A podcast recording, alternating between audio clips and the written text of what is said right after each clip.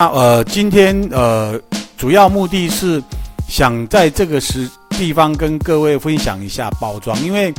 我们现在啊、在呃这个非常时期，其实呃，包装这一这一个工作区块哈，有很多人在探讨说，呃，这一个嗯，现在有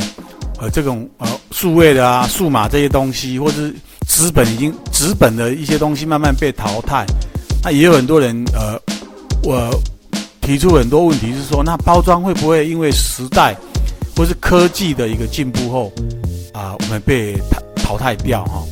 那这个问题其实呃挺有趣，因为当你电商或是这一些呃这种线上线下的业平板发展到一个极致，其实包装的呃这些功能呢，它是被改变，因为不同的呃时代。对于包装的功能的要求会不一样，但是它不会被取代掉哦，不会被取代掉，呃，因为它还是在最基础、最基础里头。假设我们说广告里面有称四个 P 哦，那我们包装如果把它并入到第五个 P 的话，那在这样子的一个病里面，其实包装这样子的一个需求，它是不会被淘汰掉的哈。所以，呃呃，这这个这个这个时候，我们来谈谈包装，应该是。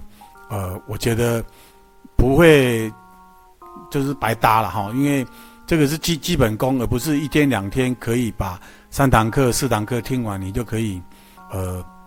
就是呃，做成一个什么包装大师或是一个大牛。这个中间只是